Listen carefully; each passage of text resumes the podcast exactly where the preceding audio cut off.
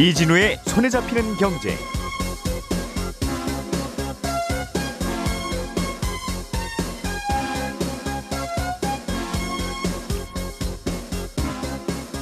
안녕하십니까 이진우입니다. 35층으로 묶여있던 서울의 아파트 층수 규제가 어, 없어집니다. 그동안 서울시가 35층 이상 아파트는 허가하지 않기로 하고 이걸 암묵적인 규제로 적용을 해왔는데 에, 서울시가 어제 새로운 계획을 발표하면서 이 35층 규제를 없애기로 한 겁니다. 잠시 후에 조금 더 자세한 내용 살펴보겠고요. MSCI가 러시아를 신흥국 지수에서 빼기로 했습니다. 러시아 주식시장을 투자 가능한 시장이 더 이상 아니다라고 생각한 건데 이 소식이 주식시장에 미치는 여파가 이것저것 꽤 많습니다. 아, 같은 소식 어, 좀 들여다보겠습니다. 오늘부터 내일까지 대통령 선거 사전 투표가 진행되는데요. 사전 투표 전에 사퇴한 후보들은 투표용지에 어떻게 표기되는 건지 등등 이 투표용지와 얽힌 다양한 이야기도 함께 들어보겠습니다. 3월 4일 금요일 손에 잡히는 경제 광고 잠깐 듣고 바로 시작하겠습니다. 오늘의 뉴스를 프로파일링 합니다. 평일 저녁 6시 5분 표창원의 뉴스 하이킥.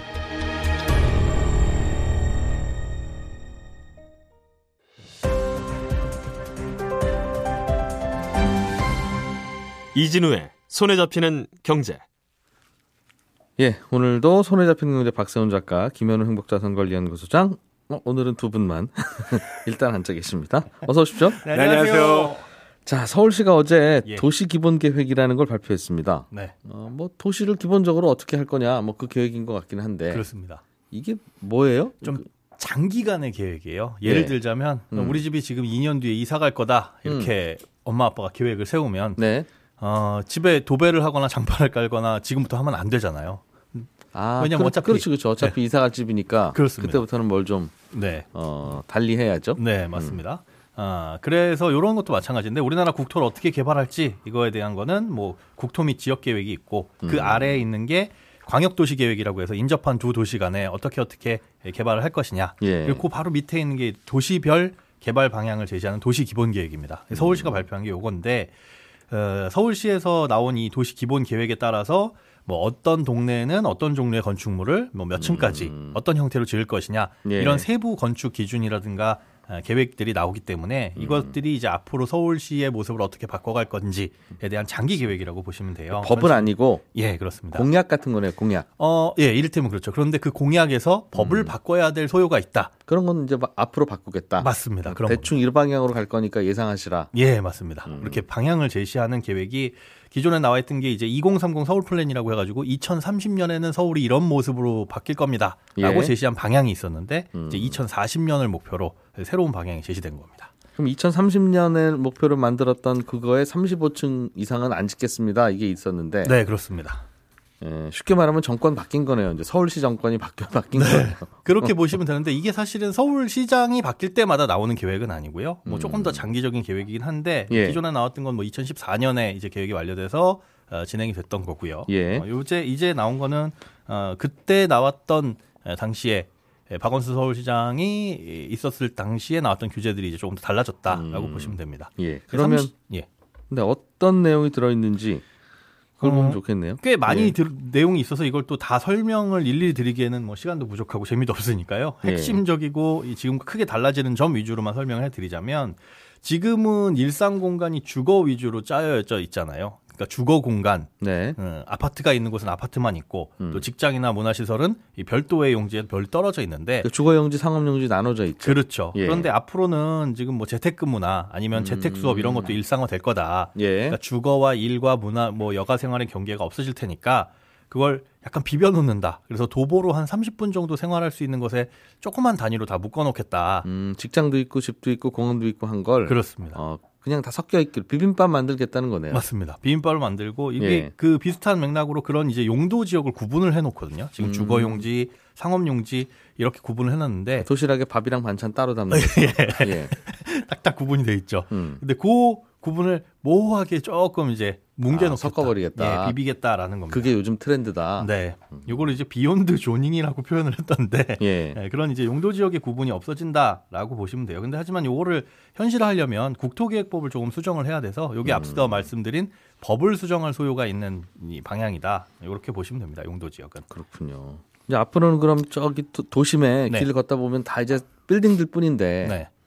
물론 앞으로도 빌딩이 지어지겠지만 그 빌딩을 열고 들어가면 이젠 다 사무실 있지만 네. 앞으로는 집이 있을 수도. 또 집이 있을 수 있고 그렇죠. 어, 그렇다는 거군요. 네. 아니면 예. 아파트 단지 내에 어디 뭐 상업 시설이 있을 수도 있는 아. 거고. 네, 그렇게 보시면 높은 빌딩인데 나오시는 분이 막 슬리퍼 신고 나오시고 네. 그렇게 볼 수도 있는 거고. 음, 그런- 강아지 강아지 같이 나오고 맞습니다. 근데 그런 것들의 구역 단위를 조금 더 어, 조그맣게 예. 잘게 쪼개 가지고 비벼놔서 두 숟가락씩 나눠준다 이렇게 보시면 됩니다. 근데 왜 그렇게 하자는 걸까요? 그 물론 장단점이 있겠으나 네. 나눠 놓은 이유도 있을 텐데. 어, 어딘가는 너무 개발이 돼서 이제 성장이 멈춰버린 곳이 있고 어딘가는 이제 주거 쪽으로만 치우친 곳이 있어가지고 아 예전에는 상업용지인데 이제 더 이상 상업용지 기능을 안 하는 곳이나 그렇습니다. 어, 여기는 옛날에는 주택가였는데 야 이, 여기는 이제 오피스들 들어와야 되겠다 네. 하는 서울에 특히 강남 같은 곳들이 그래서 옛날에는 단독주택이었던 것들 이제 부시고 빌딩 올리고 그러죠. 맞습니다. 근데 그게 이제 그대로 용지의 용도대로 굳어버리게 되면 예. 그건 계속 그걸 바꾸기 전까지는 고용도로만 써야 되다 보니까 예. 굉장히 활용이 제한되는 거죠. 예. 어, 그래서 그런 부분을 좀 풀겠다라는 거고 음. 또 앞서 말씀해 주신 것처럼 35층에 대한 규제도 풀리기는 하는데 예. 요거는 용적률이 늘어나는 건 아니라서 어, 같은 땅에 빌딩을 얼마나 높게 지을 수 있느냐 정도만 바뀌는 겁니다. 그러니까 음. 예를 들어서 한 층에 다섯 세대씩 10층을 올릴 수 있는 걸 예. 뭐한 층에 두 세대씩 한 20층 넘게 올린다. 음. 이렇게 보시면 될 수 있는 들어가는 집배 숫자는 똑같고. 네, 그렇습니다. 음. 그 대신에 그렇게 되면 이제 스카이라인이라고 해가지고 이렇게 바닥에서 쭉 건물의 옥상이나 하- 하늘을 쳐다봤을 때 건물들이 끝나는 끝선들이 음. 예. 35층으로 다 동일했었는데 아파트라고 한다면은 서울 시내에서는 아무리 높아도 35층까지밖에 못 짓는 규제가 있었던 거거든요. 음. 근데 이런 게 이제 풀리면 어느 지역에서는 조금 날씬하고 높은 아파트도 쓸 수 있는 거고 음. 뭐 어떤 지역에서는 어, 주위 경관을 고려해가지고 조금 더 낮게 지을 수 있는 거고 예. 그런 차이들이 참 많이 생길 수 있다. 근데 과거에 이걸 규제했던 거는 그렇게 초고층 건물이 난립하게 되면은 뭐 도시 경관이라든가 일조권, 뭐 조망권을 해칠 수 있다 이런 것들인데 음, 다들 높게 짓고 싶지 그럼 그렇죠. 이렇게 생각하는 거였겠죠. 네. 근데 이런 것들은 그렇다고 해서 다 규제를 풀어주고 맘대로 지어라 이건 아니고 음. 그때 그때 지을 때마다 대상지에 따라서 위원회 심의를 통해 가지고 결정을 하겠다. 상황에 따라 높은 네. 것도 지을 수 있게 하겠다. 일률적인 건 아니고 그렇습니다. 서울시는 높이의 문제가 아니라 제가 보기에는 땅이 없다. 여기 와서 들어와서 살려고 하는 분들 살아야 될 필요가 있는 분들은 많은데 그렇죠. 이거 땅이 없으니까 네, 그렇다고 빽빽하게 더 올리면 말씀하신 용적률 문제가 생기니까 그렇습니다. 그것도 안 되고 네. 여기에 대한 대안은 혹시 혹시 들어 있었어요? 예, 들어 있습니다. 아, 일단 가장 큰 게 지상으로 나와 있는 지상 철도들 있죠. 요거를 예. 단계적으로 지하화하겠다는 건데요. 현재 지상에 나와 있는 철도 도선이 국철과 도시철도 합쳐서 101.2km. 네. 그리고 전철이 머무르는 그 차량 기지 있잖아요. 그 차량 기지 면적이 합쳐 보니까 4.6 제곱킬로미터입니다. 음, 이게 예. 여의도보다 조금 넓은 면적이거든요. 서울에서 지상으로 기차가 다니는 저- 지하철 지하철이 이제 아니죠. 전철이 다니는 이제 지상철. 그 면적들 다 더하면 네. 여의도보다 조금 넓게 나온다. 아니요. 요 4.6 제곱킬로미터는 차량 기지 면적만입니다. 차량 기지가 뭐예요? 차량 이 지하철들이 운행을 멈추면 어딘가에서 쓰고 저 외곽에 정비도 하고 변두리에 가서 쉬죠. 그렇죠. 예. 네, 그런 것들 차량 기지만 아, 합쳤을 그- 때가 그 이 정도의. 면적이고 예. 어그 외부로 다니는 주로 뭐 1호선이 그런 경우들이 많이 있는데 이런 음. 예. 것들은 길이만 합쳤을 때 101.2km. 음. 그러니까 이런 것들을 다 지하로 넣게 된다면 꽤 넓은 면적을 확보할 수가 있잖아요. 예. 그래서 그거를 지하화 시키겠다는 계획이 들어 있는데 만약에 지하화하는 게 어렵거나 지하화하는 것보다는 위에 덮개를 씌워가지고 마치 하천 복개 공사 하듯이 음. 덮개를 씌우는 게 더 효율적이다라고 생각하면 그렇게 덮개를 해서 위에 복합 건축물을 세우는 것도 음. 고려를 하겠다 이렇게 구상을 하고 있습니다. 알겠습니다. 또 다른 내용은 없어요? 어, 이런 것들은 또 장기적인 계획이에요. 2040년까지 서울의 모습인데 우리가 이제 좀 더 빠르게 접해볼 수 있는 건 자율주행에 대한 부분입니다. 이미 이제 상암동에서는 작년 11월부터 자율주행 시범 운영이 시작이 됐고 강남에서도 일부 시작이 됐는데 아, 지금 구축된 도로가 211km입니다. 예. 그런데 2026년까지는 예, 2차로 이상 모든 도로에 대해서는 자율주행이 가능하도록 그 도로를 확대할 것이다 이렇게 밝히고 있고요. 그리고 2025년부터는 예전에 한번 이 박세훈 작가가 소개해 준 적이 있는 UAM 하늘을 아, 나는 택시. 나, 날아다니는 드론 택시. 네네. 예. 그게 이제 뭐 하늘을 나는 택시가 될지 아니면은 어, 택배 수단이 될지는 모르겠으나 예. 그것도 25년 상용화에 맞춰 가지고 사람도 17명 타고 네. 그런 것들이 다닐 수 있는 터미널. 2025년이요? 네, 얼마 안 남았습니다. 3년 후에는 하늘에 사람이 17명씩 타고 다닌다고요? 그렇게 할 수 있도록 터미널과 도심지에 어. 뭐 용산, 삼성, 잠실 같은 곳에 예. 이런 것들을 환승할 수 있는 시스템을 만들겠다라고 되어 있어서 이게 아마 가장 빨리 우리가 눈으로 확인할 수 있는 계획이 아닐까 싶습니다. 안승찬 기자님? 네. 네. 중간에 오셔서 처음 인사를 못 드렸습니다. 예. 죄송합니다. 네. 러시아 주, 주식 시장이 요즘 안 열리죠? 그렇고 안 열리고 있죠. 계속. 예. 그리- 그리고 아, 저기는 그러면 언제 다시 열릴지 모르는 상황이니 네. 그냥 주식이 휴지된 걸로 간주하자 네. 이런 모양입니다. 펀드들이. 야 이게 좀 복잡한데 예. 어쨌든 일단 제일 중요한 건 그 MSCI라는 데가 이제 모건 스탠리 미국의 모건 스탠리가 만든 지수잖아요. 예. 전 세계 뭐 펀드라든가 ETF인가 그걸 따라서 이제 추종하는 지수인데 예. 어, 어제 MSCI가 새벽에 그 러시아가 원래 신흥국 지수에 포함이 돼 있었거든요. 예. 근데 신흥국 지수에서 러시아를 빼고 음. standalone이라고 하는 독립 시장으로 재분류하겠다 이렇게 발표했습니다. 예. 그러니까 독립 시장이라는 거는 그러니까 이름이 스탠드 언론이니까 얘는 음. 혼자 있는 애다. 예. 그러니까 투자하기가 너무 어려운 음. 자기 혼자 이렇게 그런 아주 독자적인 시장으로 판단하고 함부로 투자하지 마세요. 이렇게 분류하는 시장이거든요. 예. 그러니까 지금 뭐 말- 주식 러시아 주식 시장이 계속 문 닫고 있으니까 뭐 외국인들 아예 매도도 못하게 하고 이렇게 막아놓으니까 음. 예. 여기는 도- 어, 투자 이 지수에 추정하는 걸로 하지 마세요. 뭐 이런 식으로 일종의 독립 시장으로 분류를 했는데 음. 예. 어, 이것 때문에 굉장히 큰 일이 벌어지고 있는데요. 하나는 조금 좋은 것부터 말씀드리면 네.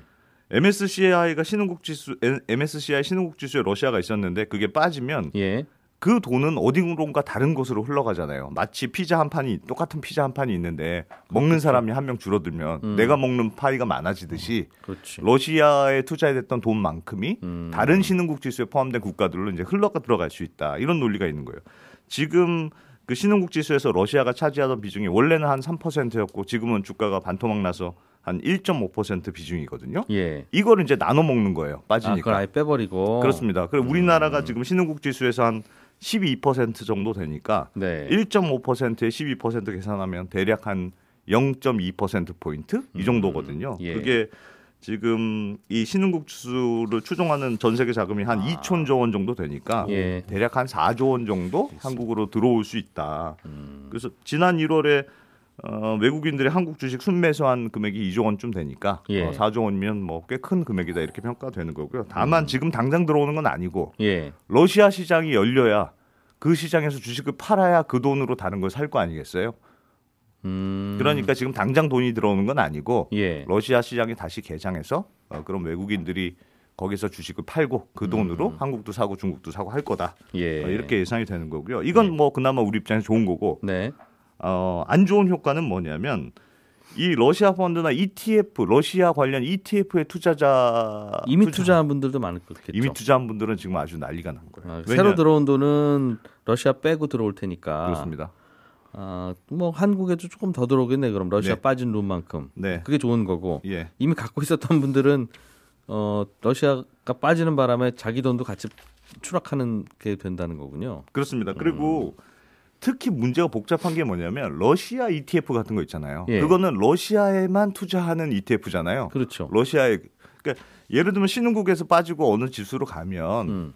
플러스 마이너스가 있는데 예. 내가 신, 그 러시아만 종목에만 투자하는 지수를 예. 러시아 ETF 이 지수를 추종하는 ETF로 투자했는데 음. MSCI가 무슨 결정 같이 내렸냐면 독립시장으로만 분류한 게 아니고 러시아는 우리로 치면 무슨 큰 분식회가 일어났고 예. 이 회사는 도저히 투자하면 안 되는 회사로 생각하고 지수의 계산법을 러시아 관련된 종목은 전부 다 0.0001로 계산한다. 거의 영으로. 아, 이렇게- 주, 주가가 네, 주가- 얼마든 간에 얼마든 간에 러시아는 앞으로 MSCI는 전부 다 0.0001이야. 이렇게 발표를 아, 같이 한 거예요. 휴지라고 생각해. 그렇습니다. 휴지라고 예. 생각하니까 예. 예를 들면 신흥국 지수는 무슨 다른 지수들은 요건 빼고 생각하자라고 생각하면 되는데 음, 러시아만 투자한 지수는 갑자기 0이 돼버린 상황인 거예요. 휴지로 가득한 펀드가 됐네요. 그렇습니다. 예. 그러, 그러니까 우리나라에도 지금 킨덱스 러시아 MSCI라는 ETF가 있는데 이게 음. 갑자기 다 러시아와 관련된 종목만 투자한 네. 그 지수만 추정하는 거였는데 갑자기 모든 종목이 0으로 계산이 되니까 음. 가치가 0원이 되고 예. ETF는 지수의 가격에 따라가야 되니까 그러면 ETF의 가격도 갑자기 0원이 되는 그러니까 음. 이게 바- 시, 실효가 되는 게 9일 종가 이후니까 예. 9일날 종가 이 다음 주에 10일부터는 이 ETF 지금 만 얼마쯤 거래가 되거든요. 음. 0원이 된다 이런 뜻입니다. 그래서 이거는 뭐 상패 요건이라서 예. 어, 이걸 투자하신 분들은 난리가 났죠. 음. 그러니까 쉽게 말하면 주식 들고 있는데 그 회사가 부도나면 네, 어느 날 갑자기 거래 정지됐다가 네, 그냥 영원 되는 거죠. 부도나면 그 회사 주식 들고 있는 분들은 돈을 못 찾으니까. 그렇습니다. 네, 근데 부도가 나면 그 회사는 망하는 거니까 그렇다고 치지만 음. 사실 러시아는 지금 어떻게 될지 모르잖아요. 예, 우리가 보기에 기분은 좀 나쁘지만 음, 그 나라가 망할지 음, 아니면 뭐 더 잘 될지 예. 모르는 상황 아닙니까? 아니 그러니까 이게 더 그런 게 네. 사실은 지수가 0이어도 지수라는 건 되게 이론적인 가격이잖아요. 네. 실제로는 보통 펀드는 내가 주식을 들고 있으니까 아무리 네가 그러더라도 내가 갖고 있는 주식이 있어요. 네. 그러면 끝까지 버티다 보면 러시아가 다시 개장해서 올라갈 수도 있고 그럴 가능성이 있잖아요. 예. 근데 이 지금 이번 ETF의 문제는 뭐냐면 잘 보시면 뒤에 합성이라는 단어가 가로 열고 써 있습니다. 음. 근데 합성이라고 붙은 건 뭐냐면 실제로 그 지수를 추정하기 위해서 거기에 맞춰서 내가 러시아 주식을 사거나 그런 현물을 사는 게 아니고 파생 상품을 투자해서 예. 수압이라는 파생 상품을 투자해서 그 지수랑 똑같이 따라가도록만 만든 파생 상품이에요. 그러니까 예를 들면 이 ETF는 내가 주식이 하나도 없고 예. 다른 사람한테 야 나 대신 네가 나는 음. 러시아 투자하기 너무 힘들고 멀고 수수료도 많이 들고 못하겠어. 그러니까 음. 네가 대신 투자해라고 계약을 맺는 거예요. 네. 그, 그 사람이 실제로 자기 돈으로 계약하면 예를 들면 내가 100에서 계약을 했다. 예. 100에서 100일이 됐으면 1만큼 나한테 줘. 마이너스 1만큼 되면 내가 마이너스 1만큼만 줄게. 그럼 러시아 주식을 다 들고 있는 게 아니라 하나도 안 들고 있습니다. MSCI 러시아 지수를 따라가는 뭔가를 그냥 만들어 놨다. 그렇습니다. 그래서 내가 그 수익률만 마치 외상장부 썼다가 지웠다가 하듯이 예. 왔다 갔다만 하는 거예요. 그래서 예. 음. 나는 주식이 하나도 없어요. 그래서 주식수만 그대로 추정하도록 돼 있거든요. 아하. MSCI가 이 지수와 관련된 러시아를 다 0으로 계산해 버렸으니까. 하루 아침에 ETF는 전부 다 0원이 돼 버리는 상황이 된 거죠. 아. 그래서 합성은 사실은 이거를 잘 모르시는 분들이 많은데 ETF 중에서도 뒤에 합성이라고 붙은 건 지수의 변화에 따라서 혹은 정책에 따라서 굉장히 변동성이 있어서 조금 더 위험하다고 알려져 있는데 이번에는 좀 극단적인 상황이 벌어진 것 같습니다. 옛날에 에디슨이라고 하는 그 과학자는 학교 다닐 때는 자꾸 이상한 질문만 해서 퇴학당했다면서요. 그래서 아이 그래도 우리 아들이니까 데리고 갈래 해가지고 훌륭한 과학자로 키웠는데 네. 그렇게 데리고 갈 수 있으면 그냥 그렇죠. 펀드이지만 뭐 어떻게 보면 버티기라도 할 수 있는데 네. 이건 버틸 수도 없는. 근데 이제 에디슨의 학교 성적에 투자한 그 합성 ETF는 네, 퇴학당하는 순간 영원된다는 거죠. 그렇습니다. 똑같은 아이에 투자한 것 같지만 네. 그렇게라도 이해를 할 수 있으면 다행이겠습니다. 복잡하네요. 예. 박 작가님, 네, 음, 투표용지 이야기. 네. 그 왜 자꾸 투표용지에 집- 그 집착하세요? 못다한 얘기가 있어가지고 네, 엊그제 네. 제가 선거에 사용되는 투표용지는 그냥 아무 종이나 사용하는 게 아니라 예. 특수 기술이 들어간 걸 사용한다. 음. 이걸 제작한 업체가 국내에 두 곳 있고 예. 어느 업체 용지를 사용할지는 선관위가 지정한 전국의 60개 인쇄소가 입찰로 결정한다라고 네. 말씀을 드렸고 어, 지난달 28일부터 인쇄에 들어갔다라는 얘기를 전해드렸는데 음. 한 가지 취재가 덜 돼서 말씀을 못 드렸던 게 있거든요. 네. 뭐냐면 지난달 23일부터 28일까지 재외 국민 투표가 진행이 됐잖아요. 외국에서. 나라 밖에서. 예. 그럼 그분들이 사용한 투표용지는 뭐냐? 음, 한국에 한국에서 그 투표용지를 그 바- 그쪽으로 보내준 거냐? 네, 개표기에 잘 들어가서 잘 되는 걸로. 네 그런 건지 아니면 아니면- 현지에서 조달을 하는 건지 예. 요게 좀 궁금했는데 확인해 보니까 예. 투표 용지는 이번 이제 대선에서 사용하는 거랑 똑같은 걸 사용합니다. 갖고 와서 같은 개표기에 넣어야 되니까. 네, 이런저런 예. 특수 기술 들어간 그 용지를 쓰는데 음. 요거는 중앙선거관리위원회가 제지업체랑 계약을 하고요. 예. 용지를 사서 해외 투표소에 미리 보내는 겁니다. 음. 2천만 원 이하는 입찰 안 하고 그냥 수의 계약으로 할 수 있기 때문에 중앙선거관리위원회가 바로 그냥 업체 지정해서 사고 보내는 겁니다. 음. 그럼 그 용지에다가 후보들 이름을 어떻게 인쇄를 하느냐? 예. 한국은 60개 인쇄소가 있다고 하지만 거긴 인쇄소가 따로 있을까? 그것도 궁금했는데 네. 투표 용지를 현장에서 바로 발급을 합니다. 재국민 투표는 빈, 빈 투표 용지를 빈 투표 용지 바로 찍힐 수 있는 기계가 있어요. 신분증 들고 가갖고 본인 확인이 되면 예. 그 자리에서 바로 투표지를 뽑아서 주는데 예. 그 투표 용지에 인쇄하는 기계가 있습니다. 바로바로 인쇄해 준다는 바로바로 인쇄를 해줍니다. 아, 우리 프린터기에 백지 들어 있는데 네. 버튼 누르면 뭔가 촥 인쇄돼서 쭉 나오는 것처럼. 나오죠. 예. 그러니까 찌릿찌릿하면서 바로 나오는 겁니다. 예. 그 투표 용지 뽑는 기계를 선관위가 평소에 가지고 있다가요. 아. 투표하기 전에 투표 용지랑 같이 외국 투표소로 미리 보내는 겁니다. 음. 그런 구조로 돌아가고 있었어요. 아, 미리 그럼 어떤 디자인이고 사람 이름 누구 찍히는지는 네. 그 전날도 바꿀 수 있겠네요. 그러면 어차피 있죠. 투표 용지는 빈 백지가 나가니까. 네. 그리고 취재하는 김에 예. 저 김현우 소장님이 궁금해하던 게 있었거든요. 투표할 때 쓰는 도장. 예. 그건 그럼 누가 만드는 거냐? 정부에서 안 만들고요. 예.